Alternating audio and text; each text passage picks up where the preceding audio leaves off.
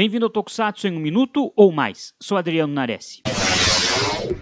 Quem acompanha os meus comentários deve saber a minha opinião sobre redublagem.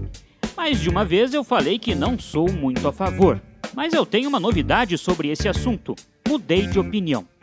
Acredito que a redublagem de uma série antiga pode ser uma coisa boa. Eu tenho ficado boquiaberto com a qualidade de imagem de algumas produções de Tokusatsu que foram remasterizadas em 4K.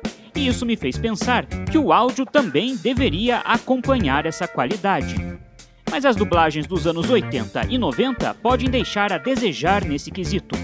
Problemas de mixagem da trilha sonora ou ainda trechos em silêncio em que é possível ouvir lá no fundo o áudio original que vazou do fone de ouvido do próprio dublador.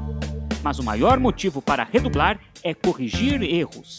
Hoje há a possibilidade de entregar uma tradução perfeita, sem deslizes grosseiros como o Sr. Black, quando no original o Sun do Black Sun era a palavra sol em inglês e não o sufixo de respeito utilizado após nomes no idioma japonês.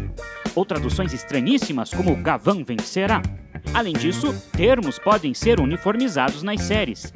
Em Black, o Kamen Rider é um homem mutante, em RX é um androide.